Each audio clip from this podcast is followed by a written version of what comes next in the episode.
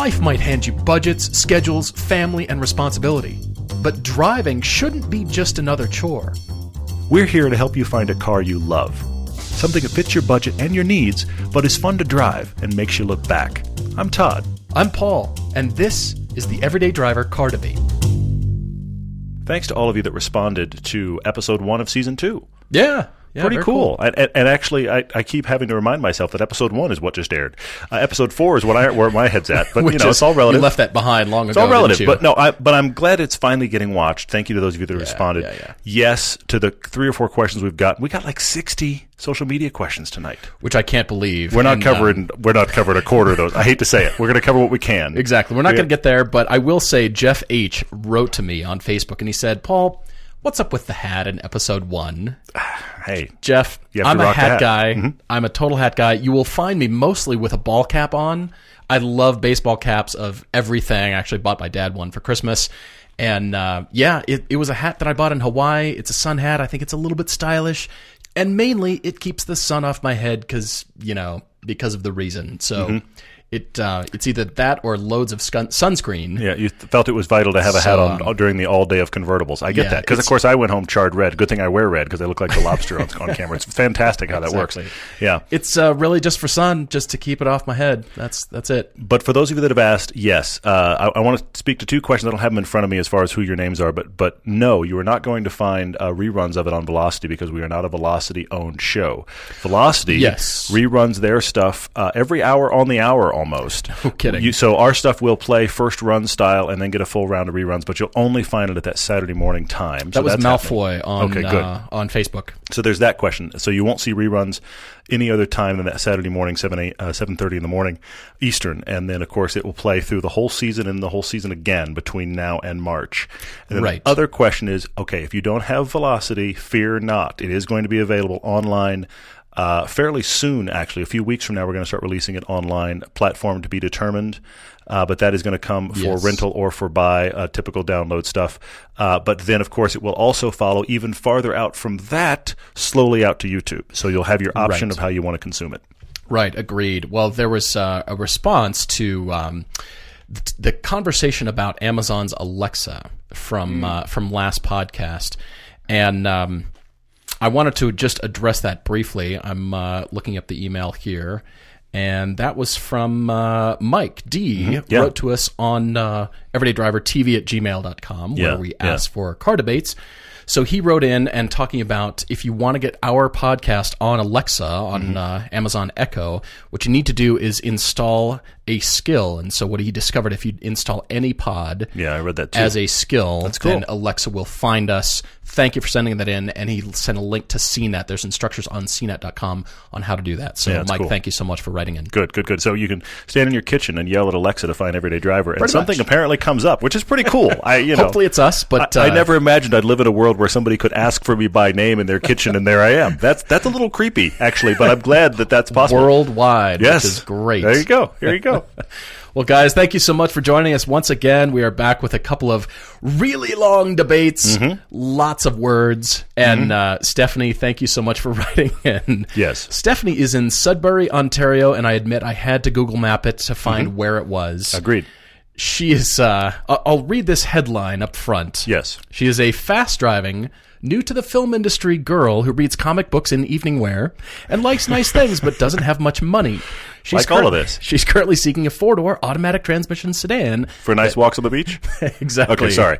That she can feel good about buying, but instead wastes our time by being indecisive, neurotic, overly verbose, and far too focused on clever nicknames. And Stephanie, to your credit, okay, uh, two things I want to call that call you out on. First off, I, I do want to have to say this this may be the longest email ever. Yes. Um, and I want to refer that to the two scroll rule. I want to come back to that. But also, yes, you had an amazing number of clever nicknames for every car you've ever driven. Not the ones you've owned, mind you. Like all the cars you've driven got clever nicknames.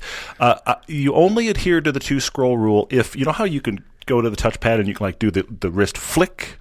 And it scrolls like And on it its spins. own. It like spins through pages, and pages, and pages, and then finally stops. Two of those scrolls get you through Stephanie's email. exactly. It's like a slot machine at a casino. It's It amazing. just kept rolling over. It's amazing. She's 31. She uh, she actually is just now getting to buying her first car for herself. Yes. So she calls it her first car, but then she kind of gives us the the full history, and she's driven many things from family, from friends, and and actually from work even. And she's had a lot of various jobs, but has kind of fallen into congratulations, kind of fallen into a dream job doing costuming for television because of course a lot of stuff is shot in, in the Ontario area now and she used to work at a clothing store and the cost one of the costume people for this clothing store she got to know this person and now she has a job yeah, such a cool story. In, in Hollywood by way of Ontario which is really cool Were you aware of this? Northern Ontario being Oh, yeah. kind of a film hotspot. I mean, Canada- there's various. There's Alabama. There's Louisiana. Well, but see, what else? But see, Canada started the rush in the '90s. Oh, what happened is in the '90s, Canada started offering massive incentives, and that's been the model that all the states in the U.S. have used for their incentives. It's kind of the Canadian model.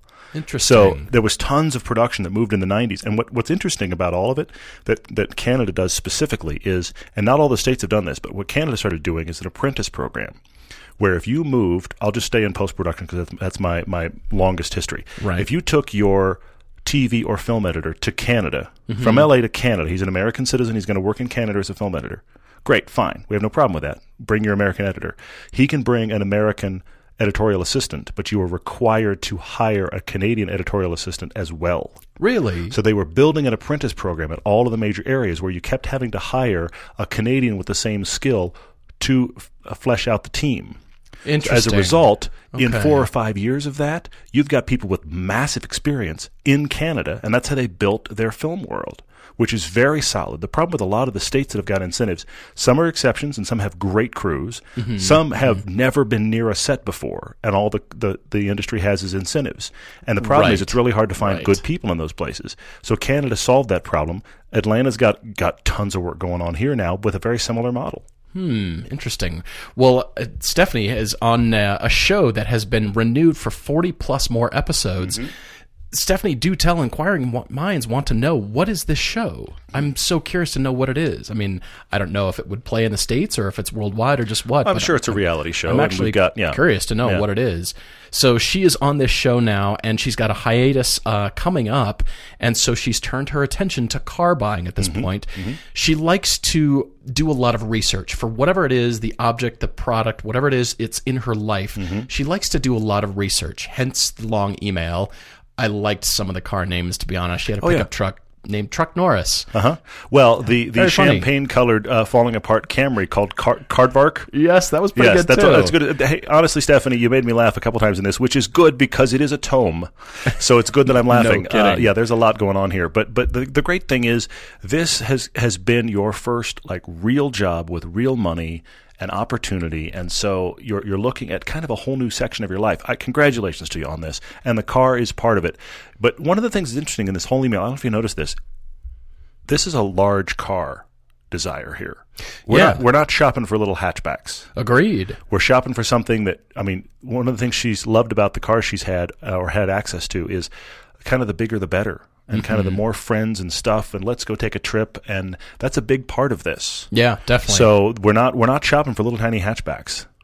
Yeah, that's that's uh, really definitely something we got to keep in mind here. And she says that her mom has always told her she's got champagne taste on a beer budget. That's funny. My mom told me the exact same thing, and she always wondered why I gravitated towards stuff, and I, I couldn't explain it, but I, I get it. She says here that Aston Martin, as a general brand, has always been her Sure. ideal car aesthetic. Yeah. but she's into the tech thing too, so she loves Teslas she likes all kinds of stuff from vintage Hollywood glamour all the way up to sci-fi and fantasy and comic book stuff.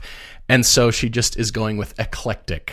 Got it. Like it. So this is interesting. Now she set aside about 3000 Canadian that she can put put towards a car, and I'm guessing that's a down payment because she also mm-hmm. mentioned this $25,000 low interest line of credit that she's got lined up as well. Yeah. So I think we're looking in the 20 25000 range That's the impression I Canadian got as well. to be able to go after her and it has to be a four-door sedan. Mm-hmm. And the and the other part of this is, I mean, that's that's the total. I mean, talk about a Paul limiter. That is the total amount of money we have available.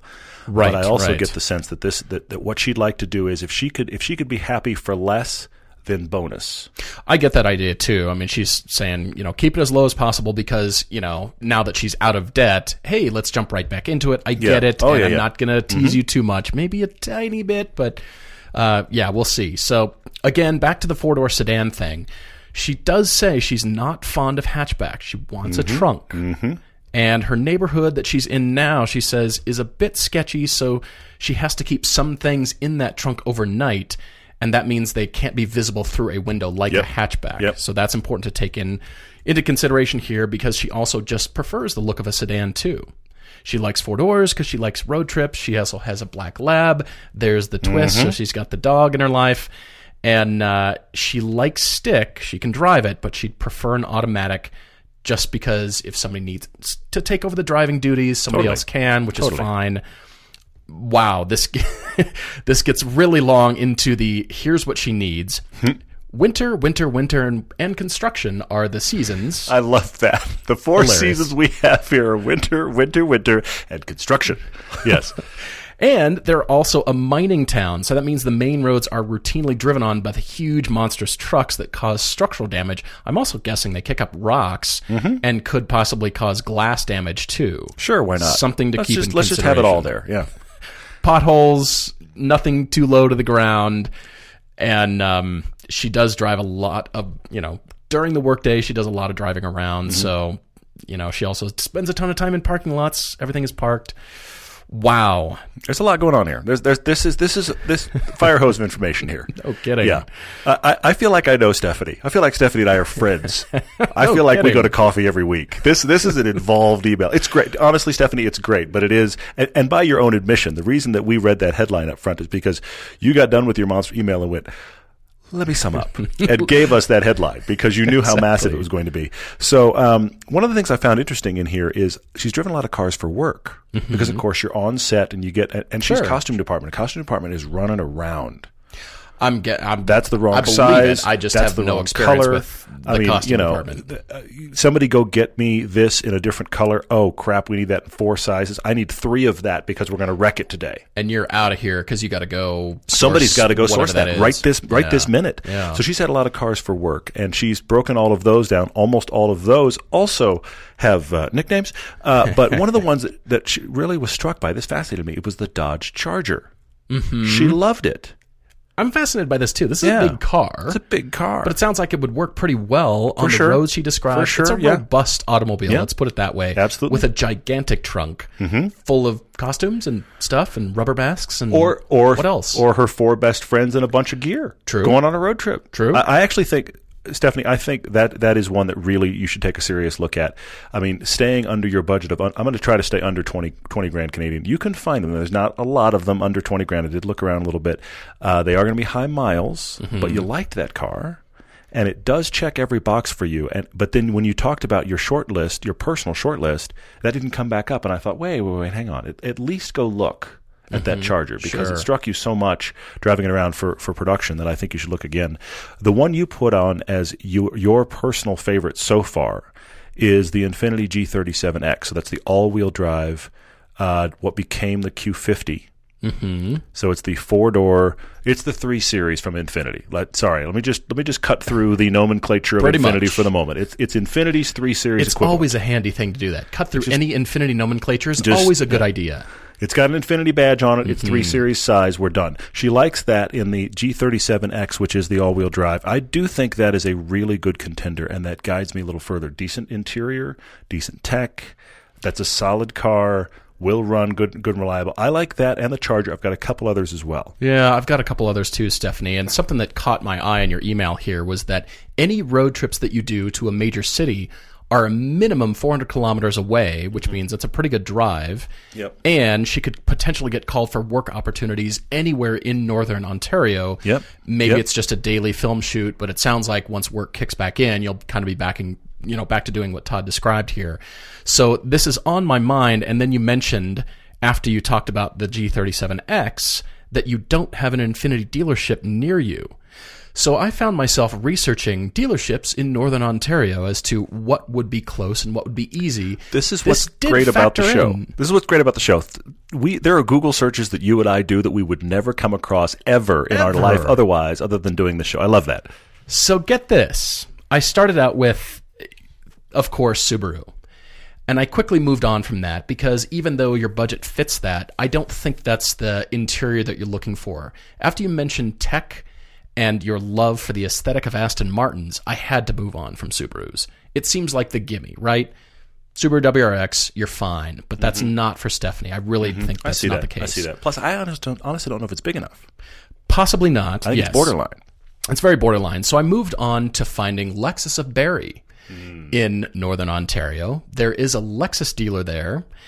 Because I was thinking initially Audi, I went shopping for Audis at the Lexus dealer in Barrie. And Sure, that makes sense. actually, I found you a 2012 Audi A5 manual transmission for just under 23.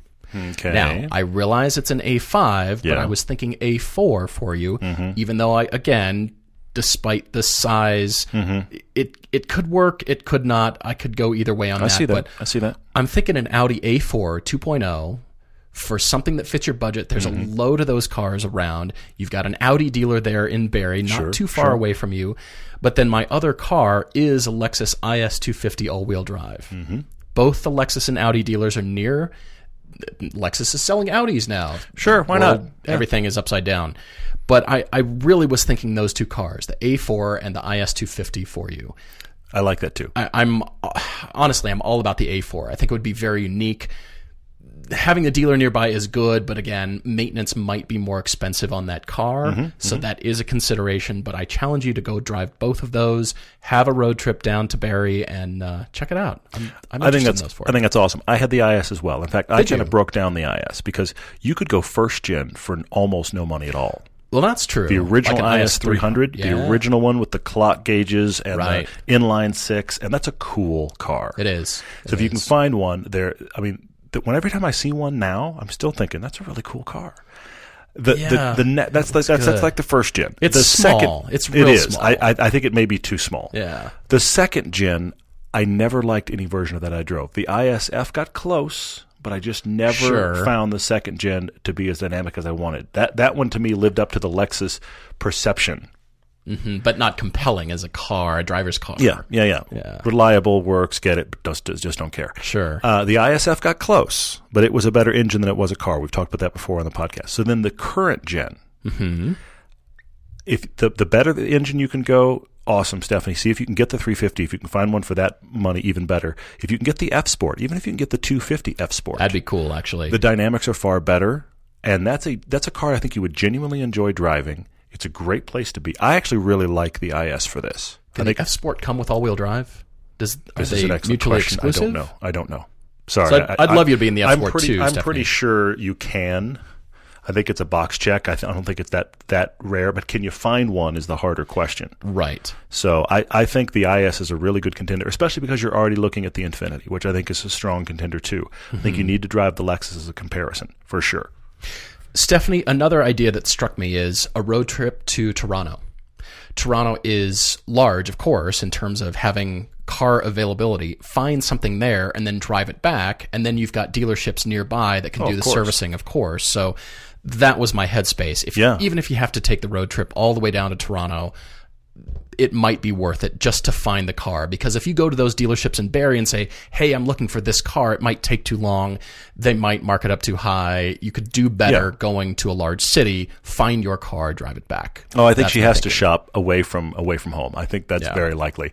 I had one more that I wanted to mention. I mean, I've already covered the Infiniti, the Lexus, the Dodge Charger, but I had one more I thought of. Oh, really? Okay. Do you have any others in, in Those are my two. Okay. I'm sticking with those. I I think if we're talking about these cars, one you're going to probably overlook and you shouldn't is the Acura TL. It's a good one. You're right. If you want to spend, you know, 10, 12,000, you could get the 04 to 08 which we both love. yeah, yeah. But for sure. you can get the beginning of the I'm sorry, I don't know the way to call it. The beak generation. It's actually the fourth gen. Hmm. It has the chrome beak on it. That doesn't have rhinoplasty. Yeah, exactly. But you can get, start getting the beginning of that. But you can get the super handling all wheel drive on that super duper handly. which honestly, dynamically, I remember driving that car in spite of its looks really early on and was incredibly impressed with the dynamics. when you're driving it, you don't have to look at This it. is true. Everybody else is gagging, but Well, you're fine. There were a lot of people that did. There, there was actually, I think, there was actually a kit. There was like a, a, vinyl kit where you could make the beak. Really? You could make the beak body color.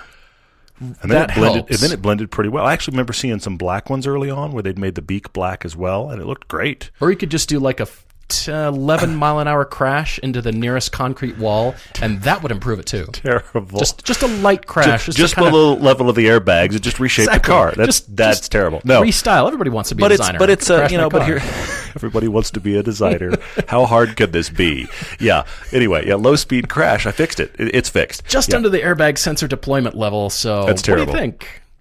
But no seriously if you got if you got the uh, the current gen and, and and it's a love it or hate it styling some people it, it, they're fine with it so take a look at it but seriously the super handling all wheel drive i'm looking at one right here super handling all wheel drive with the tech pack 50000 kilometers for 19000 Did you really?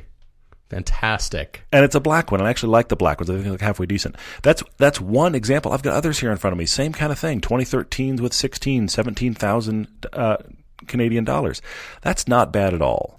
So the problem with things like the charge and all that, I'm worried about you being very high miles. The thing about Acuras is they fly so under the radar for most shoppers that there's not. A, I don't find there's a whole lot of market for them used. So the prices are typically really good. Yeah. And there's a lot of tech. The super handling all wheel drive, I'm going to say it. How many more times can I say it? Is really superb. Um, so I think you would really enjoy that. If you went with the old one, the 04 to 08, it's surprisingly advanced in its tech with one exception. They all came with tape decks. So take the tape deck out, put in a normal stereo with Bluetooth. I love that you and know this. It, it's absurd. I love that. But I, but I, but I couldn't believe that in 08, Acura was just, just bold faced selling you a car with a tape deck. I was like, it is 2008 now. It's like 30 years too late. And in the same car, comical. It, it, but here's the thing: that was the same car that had their really advanced navigation. That before anybody else was doing it, was able to reroute you in traffic around traffic problems. So the same car is doing that and offering you a tape deck. And I thought, what world are we in here? So fix that. But I think that TL takes a serious look, Stephanie. Hopefully, somewhere in here you found something that's helpful. And we just love that you found the podcast and have this this cool opportunity. Yeah, no kidding. Well, that kind of thinking is much along the lines of the first generation Prius having drum brakes in the rear. Mm-hmm. Actually, I think the second one did too. It's just sort of like those wheels back there. They just hold the back end of the car All off the do, ground. they're props essentially. It- really, that's The automotive equivalent of a crutch. That's pretty much what it is. Yeah. Stephanie, thank you again. We're really excited to hear what you end up getting. Please write back. Not quite as many words, maybe, but um, we're definitely interested in hearing. And, and whatever car you get, we know you're going to give it a nickname. At least share that with us because Oh, it's going to have a hysterical nickname. So we'd love to hear that. For And sure. what's the show? I got to know. I'm I'm so curious. I am curious as well. Yeah, for sure. All right, Stephanie, thanks again. We are going to take a break early because we've got so many questions on the back end to get to. Yeah. So here we go. Advertisements are coming at you. When you're looking to buy a car, you want to make sure you're getting real price on actual inventory. There's nothing worse than getting there and they go, well, we don't have that actual car you looked up. So a lot of times that's not the case, but with TrueCar, it is the case. You can configure a car online, use a TrueCar certified dealer. The pricing that you get is on actual inventory. There is a car that backs up that price. There are over 13,000 TrueCar certified dealers nationwide, and TrueCar users are more likely to enjoy a faster buying process when they connect with these TrueCar certified dealers. And plus, TrueCar users save an average of over 3,000 off MSRP. Don't get me wrong. This is not TrueCar says, we think the price is this. No, the TrueCar certified dealer says this is the price for the car. TrueCar is the conduit. So you want to work directly with TrueCar, go to TrueCar and find the car you want. Hey all, let's talk a little bit about Amsoil. You know why we like Amsoil so much? Because they're a bunch of car people. They're gearheads. They're into all kinds of motorsports and power sports, and they get it. You know, recently Amsoil created a guide containing information about how to increase horsepower in your vehicle. It's got insider tips from some of the best in the business on how to coax more power out of your engine. You can get your free copy at amsoil.com/driver. That's right. There's a code connected to this show, amsoil.com slash driver. While you're there, you can find out about all of Amsoil's products. Remember, they've got their Amsoil Signature Series synthetic motor oil. Says it delivers 75% more engine protection against horsepower loss than what's required. Now, I'm not a guy that tests these things, but these tests exist, and that's the stat. Remember, go to amsoil.com slash driver to get your free insider's guide to increasing horsepower. You can do that right now. Let me tell you about Pete, who loved hockey and always wanted to play in the NHL. Pete played since he was three and begged his mom to let him stay on the ice. Why, some nights he even slept in his hockey skates. Pete practiced and practiced until one day, when he was 47, Pete realized he just wasn't that good. So he threw his skates in the trash. But then he heard how Geico, proud partner of the NHL, could save him money on car insurance. So he switched and saved a bunch. So it all worked out. Everybody's got a to do list. You know, drop off the dry cleaning, pick up some milk. Here's an idea. Let's add save hundreds of dollars on car insurance to that list. And the good thing is, you don't have to drop off or pick up anything. All you do is go to geico.com, and in 15 minutes, you could be saving 15% on your car insurance or maybe even more. Got extra money in your pocket? This just may be the most rewarding thing you do today. We are back with the second debate with Scott D in Minneapolis, Minnesota. By the way, I was born in Minneapolis. We've heard the story. Not that we have to, you know, swap stories of which hospital around the world we were born in, but anyway, Is that a thing? I don't know. I didn't know that was a thing. I'm Okay. making it a thing. All right. Scott, thank you so much for writing in. We are really appreciative. Scott has an interesting story because he's got a four car garage. He's not your average enthusiast, but Mm-hmm. maybe he is, but he's got this extra thing that he can do with. That's the thing. He's he's. I think in many ways he is the average enthusiast because the cars he has in there so far. It's not like he has wickedly expensive cars in there, but he's actually looking at four spaces and going, "I got the space. Let's fill it." Must fill the space. All right, so he's in Minneapolis. As I said, he gets cold and hostile in the winter. We, we know about that a little bit. He's got a approximate two mile round trip commute. His girlfriend takes the bus because they ri live right off the bus line. Yeah. get this. With a garage full they own all their cars. Mm-hmm. So mm-hmm. no payments. Mm-hmm. Keep that in mind. And here we go with the current stable in the garage. He's got an 05 e46 m3 six speed this is the baby that he bought for his 30th birthday this year. Congratulations. Beautiful car. It's it's the all time dream car, and he's got it. yeah 62000 miles he's still in precious mode which i get Mm-hmm, i really do get he hesitates to track this car because it's so clean but even though he knows it'll take it but Sure. consumables all that kind of stuff yeah. which i can definitely relate to his girlfriend has an 05 Outback, Subaru Outback 3.0. So this is the all-weather Mm-hmm. beater utility mobile, maybe tow a few things, Mm-hmm. kind of bomb around in Minneapolis.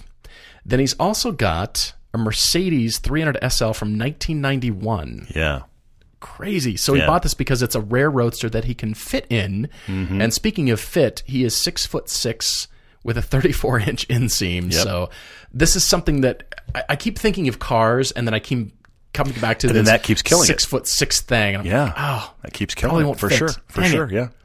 And then finally, a 1971 Honda CL175 motorcycle that he is currently rebuilding with his dad. Which is very cool. Love that. This is awesome.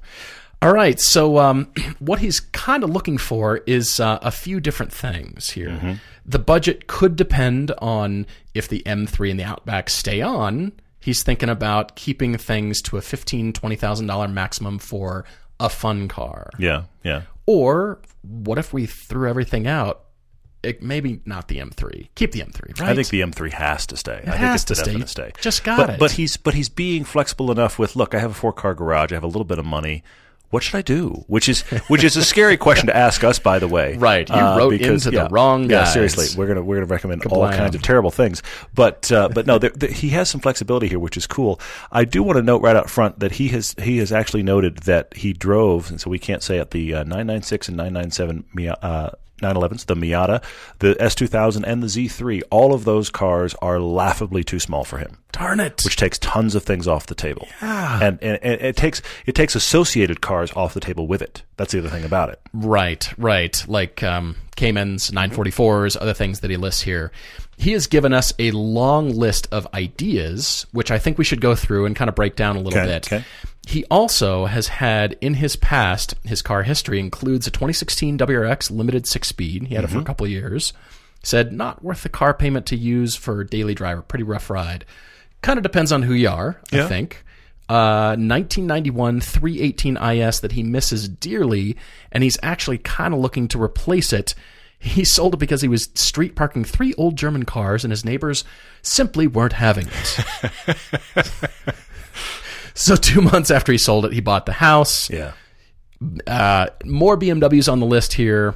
1998 528i Sport with a five speed. He loved it, but then north of 150,000 miles, that's when BMWs here come the grim ones. Yeah. really start nickel and diming you. So you're a BMW guy, clearly. I love that you own the Mercedes, the random Mercedes thrown in there too. So there's a bunch of different options that we can have, but I do think ultimately, I think the M3 and the Outback sh- should stay. I mean, they kind of serve their purpose and they're dialed, Mm-hmm. especially they're paid for. That's the biggest thing. Totally agree I love that part here. Nope, I, I agree. I mean, my, my thinking on this is definitely that the M3 and the Outback stay. The Outback is a utility car, Yeah. the non-precious utility car. The M3 is the dream car, and it's pristine and it's just like you always wanted. Okay, fine. That puts the Mercedes in play for me. I've Right. got I've got two cars to recommend here. Okay. and I've got or two garage slots to fill, and I've got some options Nice. on those because I think because because what I'm what I'm trying to solve here is a couple of things specifically for Scott. If he's got the dream car, drive when I feel special about it. That's the M3. yeah. Maybe I track it, maybe I don't, but it's just that's the car I drive when it's just I can't believe I own this car. Right, right. We have the Outback, which is the utility car. The the weather's terrible. I have to haul stuff, whatever, and it works and it runs, and we don't have to be precious about it. at all. True. That's solved. True. We need a car to track Yikes. or autocross because he says he wants to do that, but he doesn't, Yeah. but he's worried about the M3. So we need a car to track to autocross. We don't don't have to be precious about, and we can beat on. And then another And garage we need slot. and we need a car theoretically that's a convertible because he likes convertibles. That is the cruiser convertible. sure. And theoretically, one of those two cars should be able to maybe do the occasional bad weather day. If his wife needs the Outback and he needs to go somewhere and the weather's out bad out, how do we solve this? And I think I've done both. Okay, I'm really curious. I've got some suggestions, but Scott's already alluded to some of these in the email, so I'm really curious to see where you went. Well, let's see. Uh, you want me to just dive in then? Dive in. Okay, let's hear right. it. So, okay, we're selling the Merc Uh, because just because it's older, and because you've also talked. Here's the other thing. The other twist here. You said you'd love to go like classic, like really True. classic, and have something you could maybe wrench on a little bit. There's so many layers to this. yes, did you see about this uh, Mercedes thing? He said, "I'm strongly considering another R129, which is the if you know those early Mercedes. He's thinking about a V12 Mercedes SL." I'm gonna say run away from the V12. Honestly, you think light wrenching? No, no. this this might be. I I I'm stuck, and you haul the flatbed Yeah, flatbed the car to your local Yeah. mechanic, and maybe yeah, that, that could be a real problem maybe for sure. you For find sure. a nice one, but But in the midst We'll of all this We'll is a desire for something possibly vintage, which makes it interesting as well. One of the things I have to come up with, I'm gonna, again, I'm going to try to solve the uh, autocross Okay. and a convertible and something that also could possibly do winter duty.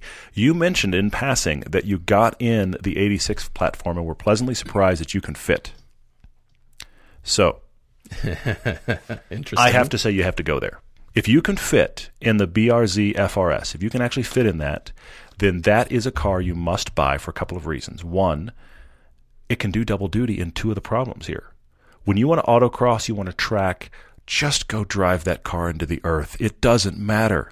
You can be True. precious with the M3. True. You can beat on the 86 and never worry about it. Consumables will be far less than they'd ever be for the BMW. Stuff's just going to be cheap. Mm-hmm. And if it breaks, it, you're breaking a Toyota.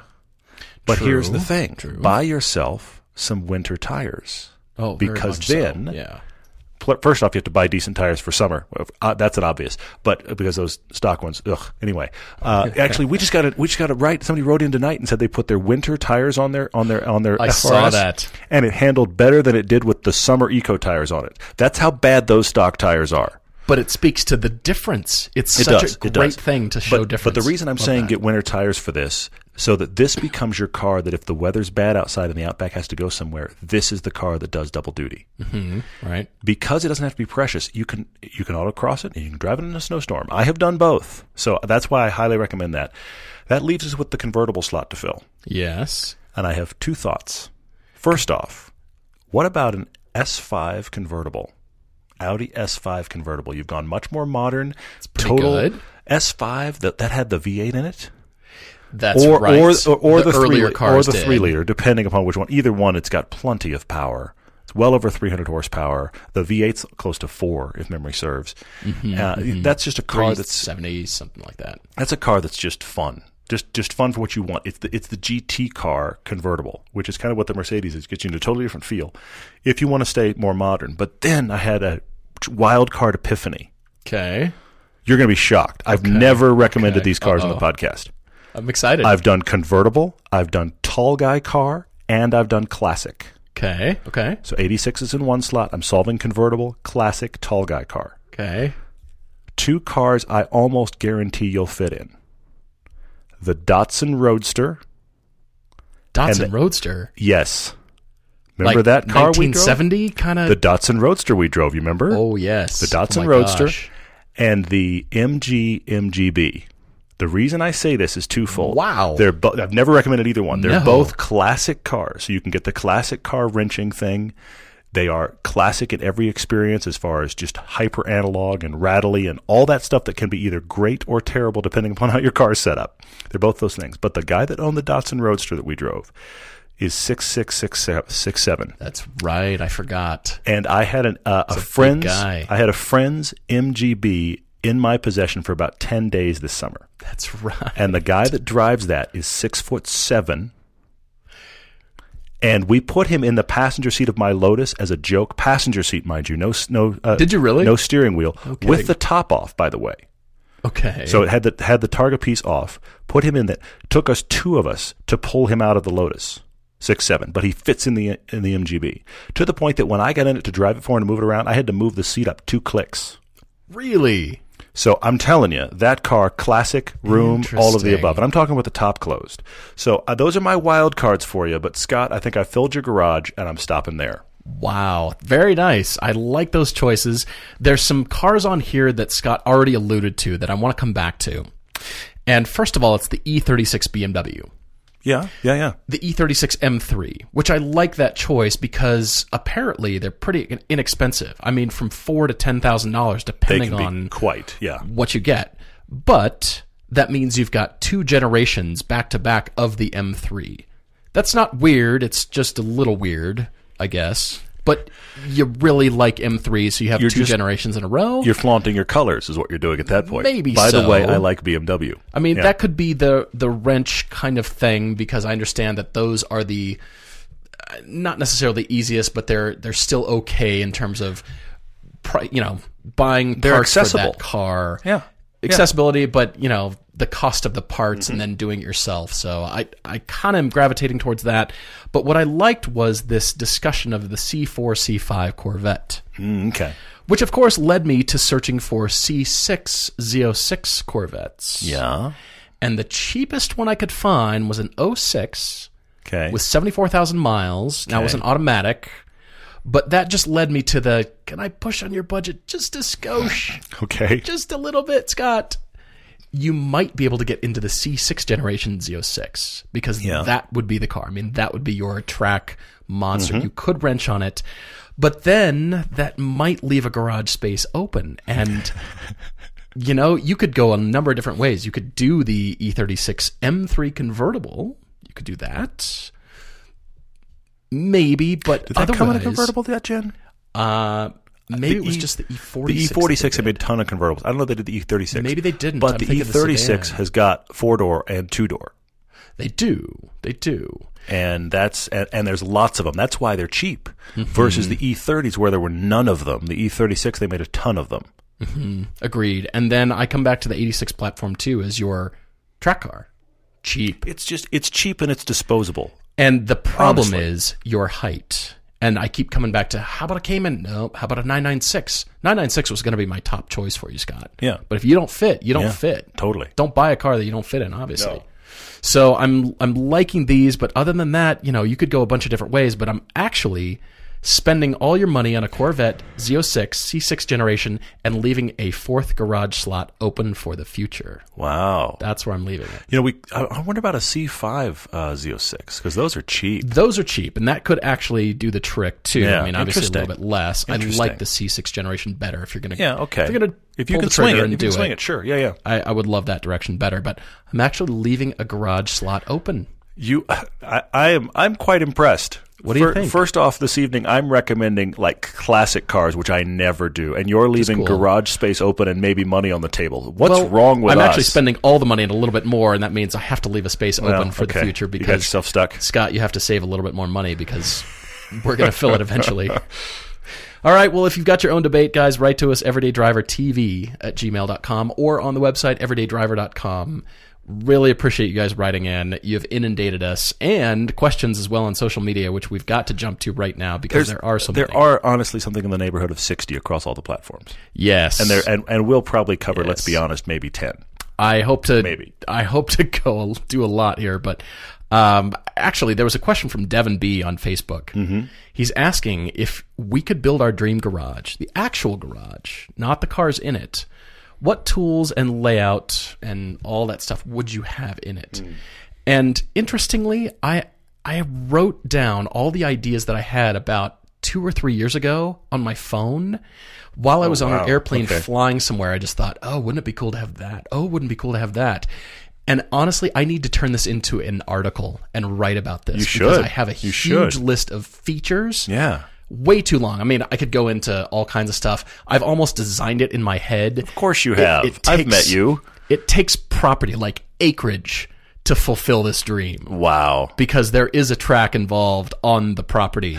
It goes that far, Devin. Garage complete with track. It does I love it. do Okay. that. I mean, it's almost like a little race school, but I, I'll save it for a surprise. I want to write all this down and publish publish it. I was actually thinking just house garage, but I take your you've you've thrown down. I, I, I mean, applaud you. Yeah. This is going to be plumbed air, you know, compressed air through the lines. It's going to have a shop in it, multiple lifts. I'd I'd I'd be lucky to have like a four car garage. That would that would thrill me. I mean, I would actually Architects will have to be involved in this clearly construction. clearly I could build my own with sticks. But anyway, I take your point. Uh, but actually, my big thing is I would like to have about I would like to have about four slots, Okay. And one of the slots has got a really nice high end four post lift. Oh, it has to. Yeah. Uh, that can go like that can go like six seven feet in the air, so the car can get like up way above my head. Yeah. yeah. So that would be so it'd have to have extra extra roof space there, and I think that it would have to have some sort of man cave element on the edge. You know, Definitely. for sure. Yeah. Cool. All right. So we'll we'll revisit that, Devin. Definitely.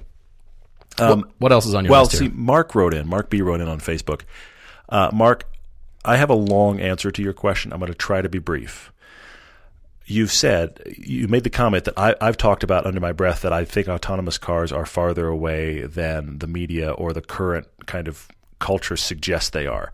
And you're starting to read other places people saying the same thing. So you're saying, why do I feel that way? Why do I think they're farther away than they appear? I'm going to try to explain this quickly, but I'm going to go away from cars to do it. Okay. First off, I have to put this headline out there. Autonomous cars aren't here yet. We can all agree with that. The tech isn't here. Okay? The Tesla the Tesla autopilot is superb. It's really good. But technically it's like a level two, maybe three ish.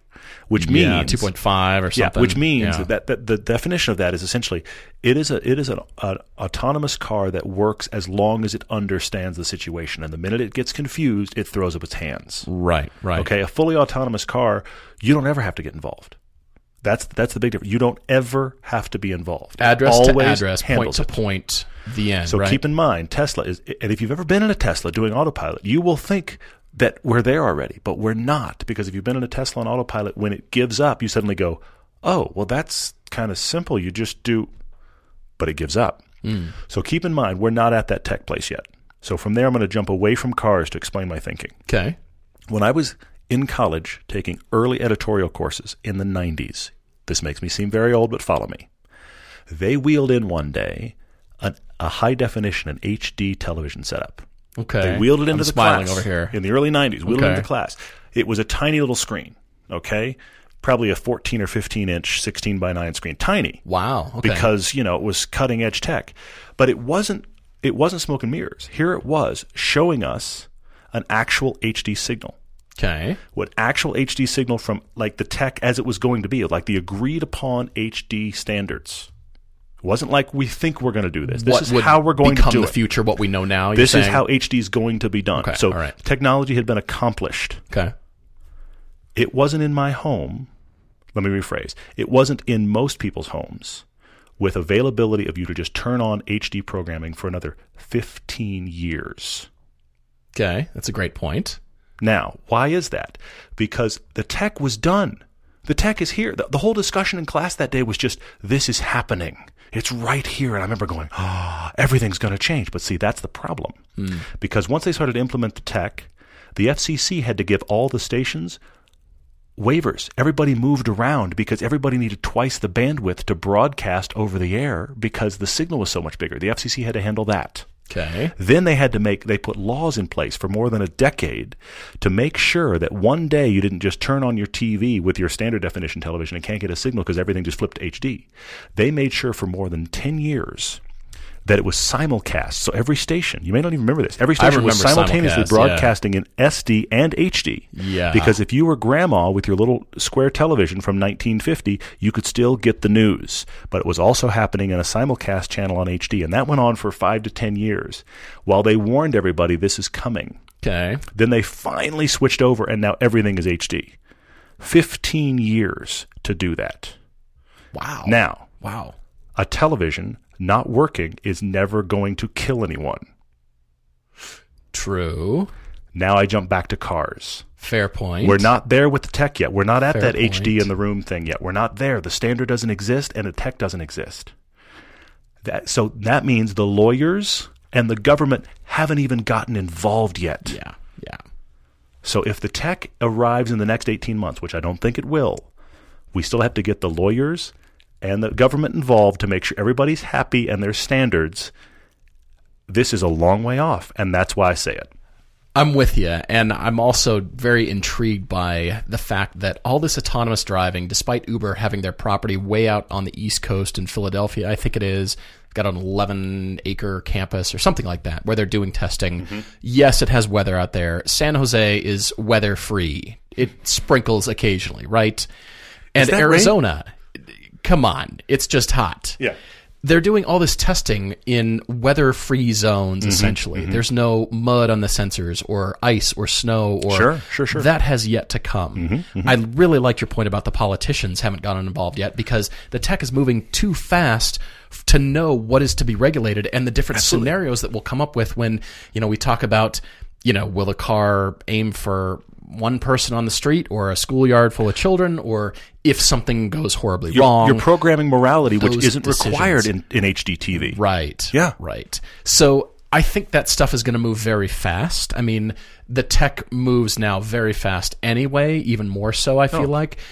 And I think politicians are going to be far more intrigued and active in this. Uh, as a matter of fact, I found myself watching C SPAN over the holiday break What happened to you? because there was a program on autonomous. It said autonomous car driving, something along that those lines of the Los Angeles City Council discussing this, and I thought, uh, okay, what is this? And it was recorded early December in 2017, Huh.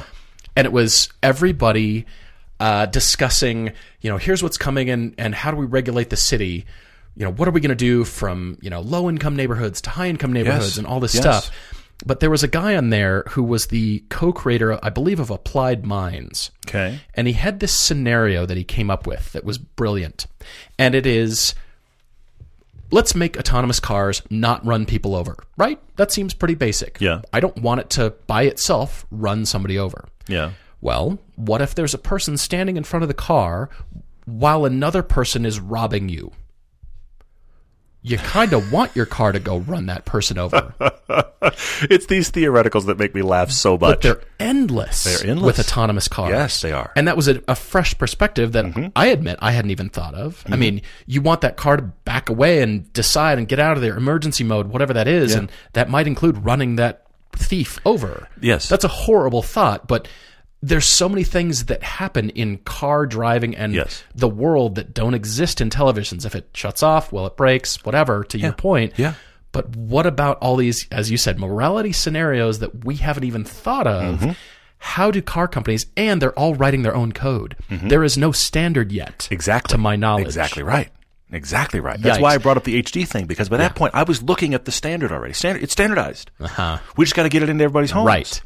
Everybody's writing a different scenario and what the machine learning will do Mm-hmm. to interpret this morality standard. Mm-hmm.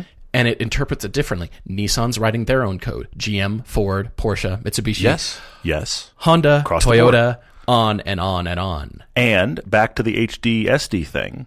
That- That's the best scenario I've got. The thing about that is we're not going to turn on one day and go, well, the tech is here, so everybody's now autonomous.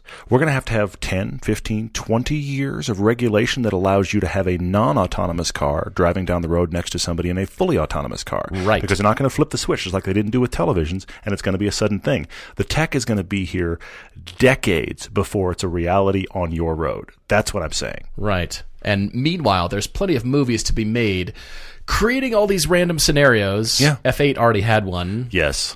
that was kind of hokey because I would I would go beyond kinda. Randomly, all of the cars of all kinds suddenly were under control. Yeah, yeah, cars that from the 60s that Yeah. could be now Just controlled their Everything just happened. air to- yeah. conditioner. You've mm-hmm. connected the internet to your blueberry muffin, and suddenly You know it, man. This has a cup holder. I can hack it. That's apparently how it worked. Yeah. Okay, moving on to the next question on Instagram from Ken Arf, who asks if we enjoy driving in poor weather. That's a good transition. I like Speaking of weather, Yeah. He likes to think that the average person does not enjoy driving in snowstorms, but a weird part of him thinks that enthusiasts, like all of you listening, enjoy this challenge. Mm-hmm. What would be the limit for you guys on poor weather driving conditions? Hmm. Honestly, I don't know that there is a real limit. Maybe it's uh, just extended length of doing so, but I, I like trying every type of limit. I mean, I grew up in Colorado and, and I, I remember trying to hack the Jeep to direct the airflow onto the windshield and being able to drive through a, you know, two inch by four inch hole that Yeah. was undefrosted. Sure. Or was sure, sure. defrosted. Yeah, I, I get mean. it. I get it. Yeah, yeah. And I just kind of prided myself on the skills of kind of knowing where cars were around me, and yet everything else on, on my car was opaque. I just had this little slot to drive through. That's funny. and I, I enjoy the snow driving and the Mm-hmm. handbrake turns and the feeling ice and all that kind of stuff. Now, is it dangerous? Yes, it's definitely Absolutely, dangerous because of the human factor, and other people aren't used to it. And you know, it rains in LA and hit the four wheel drive button, right? For sure, for sure. And I actually agree with you. I actually love driving in the snow, and I love driving in snow storms. Totally, it's when awesome. when the enti- all the lanes on the freeway are gone. It's just Mm-hmm. this flat piece of earth. And the thing that never I never understand when when you're in that scenario, invariably there is somebody you can look you can watch their tracks. They were driving along the lane and then they suddenly just turned left and they went into the ditch. You can see their tr- it's not like there's not even skid marks. It's just this perfect track. Like, did you just did you did you have a stroke? Did you lose up. your mind? What happened? Because it's not like you if if, if it was sliding marks. I understand you hit a patch of something, but you, perfect perfect tire tracks off into the now you've got your nose into the ditch. Quitter. I don't You know. just drive by. Quitter. That's funny. I don't know what happened. I love driving this. snow. I will say there. Here's the limit though for me. okay. I grew up in Houston, where you get yes. deluge rain. Oh, there is sure. a level of rain at speed that the highest I've experienced this. The highest setting on your wipers still isn't giving you visibility. Hmm. That's That's the limit. Yeah. Okay, I can see When that. When you get so much water that the wipers cannot keep up, it's time to call it. Hmm. Because the whole thing about driving in the snow, you know, you know when you drive in the snow and it, it turns to screensaver, you know what I mean? totally. when when the snow's coming at you, Totally. and it's just all it is is that old '90s white screensaver. That's your whole world. It's I kind of like that. I can, it is eight bit. The whole world's got eight bit. That's that's that's the podcast uh, title right there. But that's the thing. That's actually kind of fun. But when there's w- so much water that you cannot actually see out, that's Yeah. when you're just pulling over and you're done. No, I can hear that. I I definitely see that. All right, what else is on your list of stuff to uh, to talk about here? Uh, let's see. Uh, our friend George, Mystic Negro, wrote Yes. in on IG, and he said, "Okay, he realizes. Well, he's known this for a while, but he's finally it's finally like settled. Uh, Road Atlanta is 15 minutes from him, and he's never good, been. He's never been. Like this. And people in his life, uh, some of his wife's friends specifically, have kind of scared him off of ever going. so he's finally had enough. George is going to go to Road Atlanta, but he doesn't want to be stupid about this. Right. He's you know it's a big scary track, so he doesn't want to just show up and be like, "Hi, I'm here." So he's actually pulled out the the simulator and he's driving Road Atlanta. Right. Right. And so he's asking us, once I start to kind of know the corners, how do I jump from Xbox Forza to Road Atlanta for real? How do I make that transition? He's asking us, how do you make that transition? I'm going to is give you excellent, It is a very good question. I'm going to give you a couple of thoughts. First off, honestly, drive Road Atlanta digitally until you you could almost call it for someone else. Until the sheep are driving it in your dreams. Seriously. So right? so you just you know it backwards and forwards. Yeah. Pay attention to. Hopefully, you've got a good. Uh, the simulation in Forza is really good. Hopefully, hopefully you've got good uh, braking markers. You know the 200, 150, 100, etc. Hopefully those. Pay attention to where those are. yeah. Then when you get to the track for real, find an instructor. Because the biggest change is going to be you're going to show up and you're going to know the corners. You're going to know the corners. You're going to understand this is going to be that hard right coming up. Great, fine. Oh, this is my braking zone. Good. What you're not going to know, because the game will never tell you, is when you're there in the real world, what are your visual cues? And a guy that knows the track is going to know, okay, okay, hang on, hang on. See that tree in the background? Look at that tree. That's your marker for this. Right. And that tree, here's the thing, George, that tree might be in your game, but you have no way to know that. Exactly. So Exactly. you need to find a local when you get to the track for real. What's going to be interesting? The first time you go from Road Atlanta for real back to your game, you're going to be faster. Which is the cool part. That that has happened to me every time I've done this because in the game there's no consequences. So you'll be foot to the floor in places you won't be in real life. You'll try stuff out, but now you'll have in the game you'll be using visual cues you got from real life. Get those real life visual cues from somebody that is a ringer at the track. That's the big thing to help you take the I kind of know the corners to I kind of know how to drive this track. Excellent points. We've got another great question for Alexander M. He's on Facebook asking essentially, as much as you and I talk about modding out of class, mm-hmm, mm-hmm. why is it not recommended for all of us to do that, but it's okay for manufacturers to go do that? Why is that fair?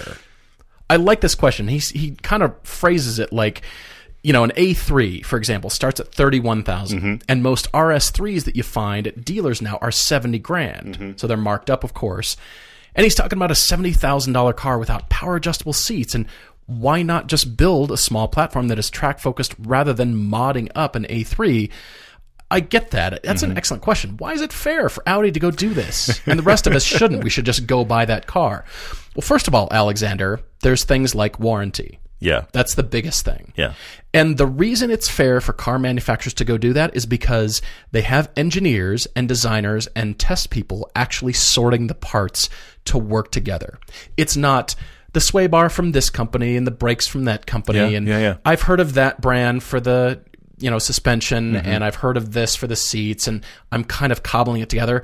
They have actually gone through and tested this and tracked the daylights out of it, and Massive it does R&D. come with a warranty and all these things. So the parts are designed to work together well, which is why they can offer a warranty. Yeah. Yeah. But all these things have been thoroughly tested and undergone, we hope, ideally, a, a pretty decent amount of testing, Yeah, all kinds of for sure, weather, all that for sure. stuff. They do that for every single model. Mm-hmm. So keep in mind, you have this army of engineers and designers and people that care about this car and have tuned it a certain way. Yes, it costs way more. And Mm-hmm. yes, the whole argument is. I'm getting a whole lot less for way more money. Porsche is a prime culprit Yes, for sure. and I'm for sure. Mm-hmm. calling them out because they they do this like crazy. 911T. Yeah. Hello. Although it does have rear wheel steering, I'm sorry, but no. On the sorry, But- go on. you know what I mean. Yeah.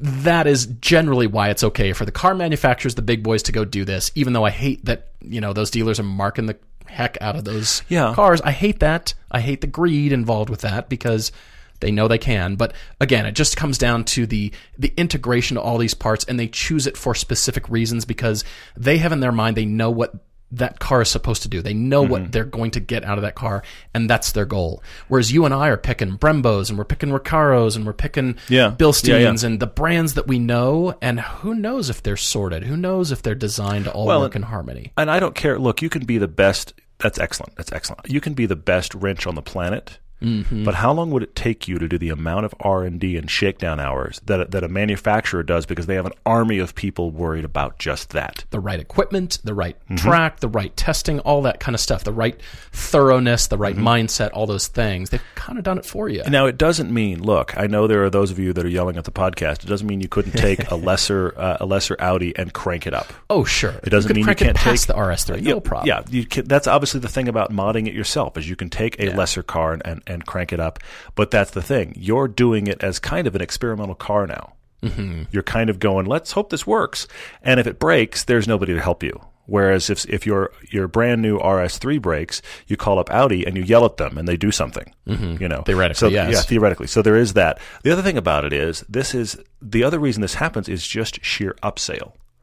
Yeah. We have an A3. You, you like the A3? Would you like to be a little bit faster? Can I show you an S3? I mean, I know it's a little more money, but but it's an S3 now. Yeah. And then you like the S3? You know, you, you, you really like that S3 when you bring it in for service. You really like that S3. You, you liking that car? Have you seen the RS3? That's the other reason it exists because upsale is an awesome, awesome thing. The main point is that emotions tug directly at Visa and MasterCard. Of That's, course they those do. heartstrings mm-hmm. tug directly on your bank account. Yep, for sure.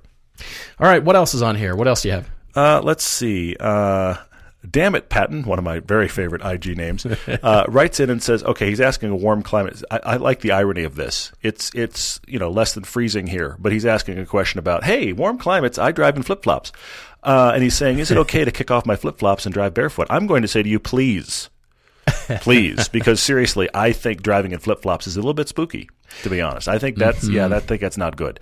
Uh, I'm not a flip flops guy, I will admit, but I hon- honestly I've driven barefoot multiple times, and it is kind of awesome. And I even I, like even sock feet is cool because the amount of sensation that you get from pedals is awesome. I and I would say to you, I'd much prefer you were driving barefoot. If I get in the car with you and you had on flip flops, I'd much prefer you kicked them off and drove barefoot than drove in your flip flops. Mm-hmm. And my wife, I mean, you know, she's got all kinds of flip flops. gonna say. she'll kick those off and drive barefoot. I think that's great. I will offer a slight counter argument Okay.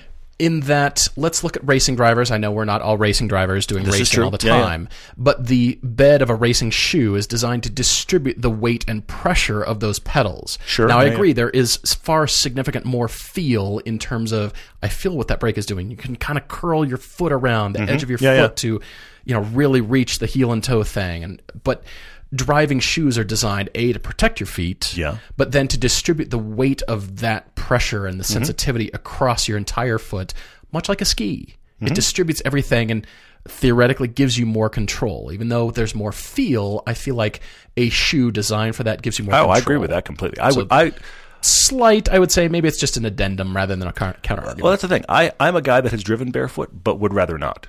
Hmm. I would rather sure. drive. I, I, I've ended up buying. That's the thing about this show as well. It's completely changed my shoe buying. Now I don't buy shoes very often, but but I buy. we I want buy- to change your shoe buying It's very strange. Dot I buy com. very narrow shoes because I drive tiny cars and Yeah. I want to be able. I want to have a thin sole and be able to feel the pedal.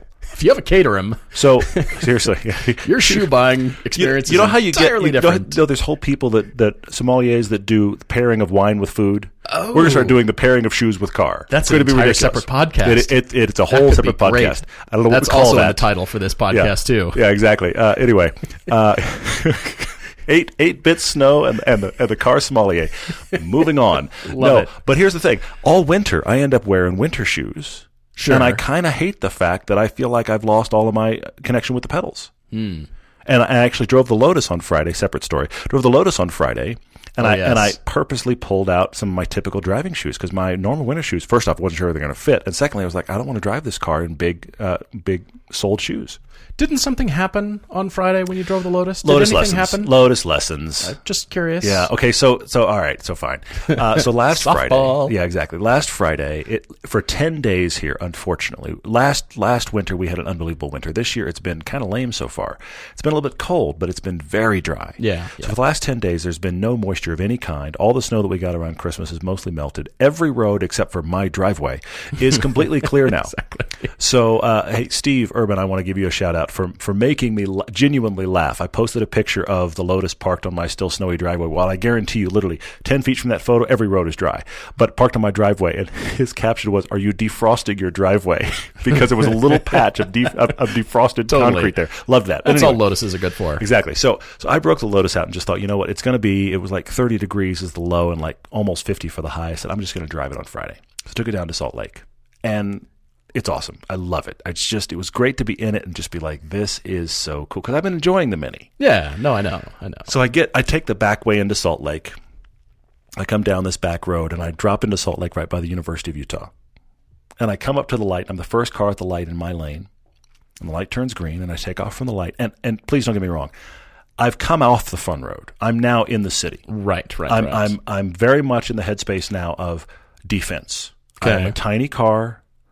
I'm the smallest, weirdest thing on the road in the middle of the winter. You are a bit of a target. Yes. So I just want to be careful. I'm not trying to be a hooner at all.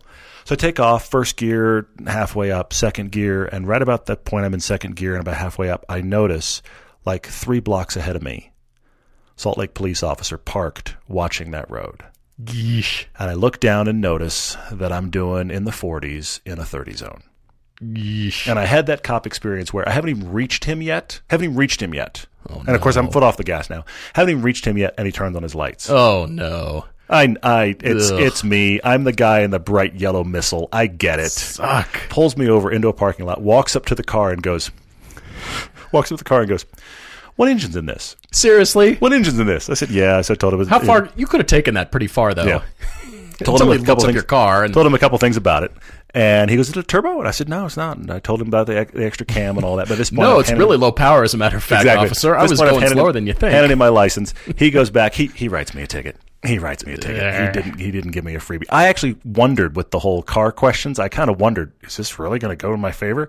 No, it was. I was in the 40s and the Shoot. 30. Wrote me a ticket. Um, he was very nice about it. I was absolutely in the wrong. The thing about it is, it was just a stupid ticket. It wasn't like I got a ticket for driving fast for fun. I just was in second gear. I left the light, and now I got a ticket. Uh, it was dumb. Yeah. And I also laughed because I looked at the ticket later in detail. You know, you're supposed to fill out the ticket, right? right, right. The only thing it says about the car is Lotus. Lo- just no color, no model, just Lotus. Because honestly, what else did you need to put on there? Exactly. What more is there to say? So license number and, and Lotus. Yeah. So anyway, so I looked up today to pay that ticket. Yikes. You Want to take a guess? I'm gonna say, what was the speed again? What, what, what did he write you up for, and what was the speed limit? Uh, Tell well, that's the other thing about it is the ticket was 44, 44 and a 30. okay. And he, but he, but it had two different blocks. Two different blocks. One was what was the speed, which he filled that in like that. The other was speed was miles over, where he put five, which he told me he's like, I wrote you for five over. But I'm sitting here going, did you fill that both with the? I wasn't good at math in school, I, officer, I'm, but I'm terrible at math, but those do not add up. But anyway, yeah, okay. So I'm gonna guess uh, 150 bucks. it's a good guess. It was 120. Okay, all right. I was, was maybe high, but yow, that stinks. And, and, and you and I joke a lot of times about you have to pay to play. This is the reality of driving cars and driving cars fast. Sometimes you get nicked and you deserve it and you pay your fine and you move on. This is life, okay? Yeah, There's yeah. there's no getting mad about it. It just is. I called my wife. She laughed at me. Oh, no. She, she genuinely laughed at me. She said, "Well, there you go. Glad you drove your fun car today. Congratulations. Well, well, done, at sir." least both you and I have now gotten the ticket. Yeah, the inaugural ticket's over with. I guess in both of our cars. So anyway, so so I had to laugh about that, but uh, because she was laughing at me. I mean, that's the thing. You call up the wife with a situation like that, and, and you're not sure how that's going to go.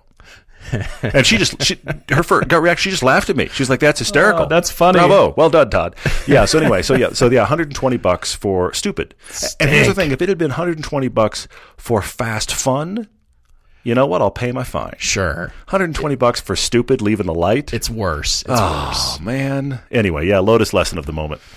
Guys, thank you so much for writing into us. We always appreciate it. And I'm glad if you found us, really, really appreciate it. Please rate and review. Many of you have been doing that, and it's boosted the It's awesome, podcast sure. tremendously in the ratings. Really appreciate it. We're looking forward to. We've got one more podcast before season two or episode two is on Yeah. Velocity on Saturday morning, 7:30 Eastern. Just a reminder, and again, thanks to our sponsors for making it happen. Mm-hmm. Those are Covercraft, Griot's Garage, and AutoTempest. Thank you to all of our sponsors for those. Mm-hmm. And remember the discounts you can get from both Covercraft and Griots. Yes. Covercraft is giving free shipping, and the stuff you get from them is big. Free shipping in the U.S. with the with the code every day, and Griots ten percent off to our audience. We've already had some of you said you bought stuff. Honestly, I'm ready to buy stuff because I need more too. Their stuff is amazing. Honestly, I- this should be their tagline: "How to keep your car certified Paul owned is. Griots." That's the reality of it. Ten percent off stuff from there with the code every day. Bring it. All right, guys. Looking forward to next time. Cheers, everyone.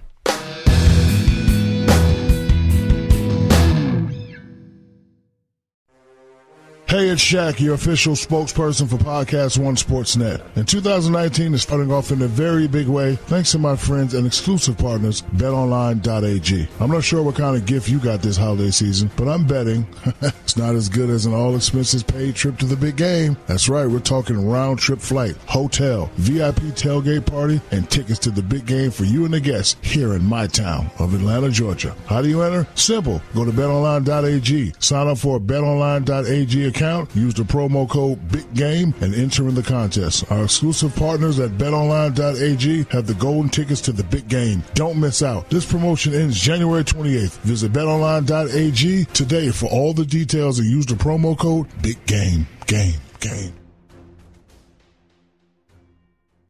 I'm Rita Foley with an AP News Minute. Federal government worker Blake Murray in D.C. says he's pretty much had it with the partial government shutdown. It's pretty demoralizing, um, you know, and I feel like kind of a pawn in a political game and totally powerless. House Speaker Nancy Pelosi is asking President Trump to postpone his January 29th State of the Union address, citing security concerns. But Republicans say this is just politics, shutdown politics, a move intended to keep President Trump off the national stage. Going to prison for 20 years, a Tennessee teacher who took a 15 year old student and ran for weeks. Prosecutor Dan Cochran. We think it's a serious sentence. 20 years is a significant amount of time. He's going to have all that time to think about what he did, the consequences of it. We asked for 30, obviously, but 20 is a very serious sentence, and we feel good about it. An employee and a customer at an IHOP restaurant in Huntsville, Alabama were killed in a shooting that also injured another employee. I'm Rita Foley.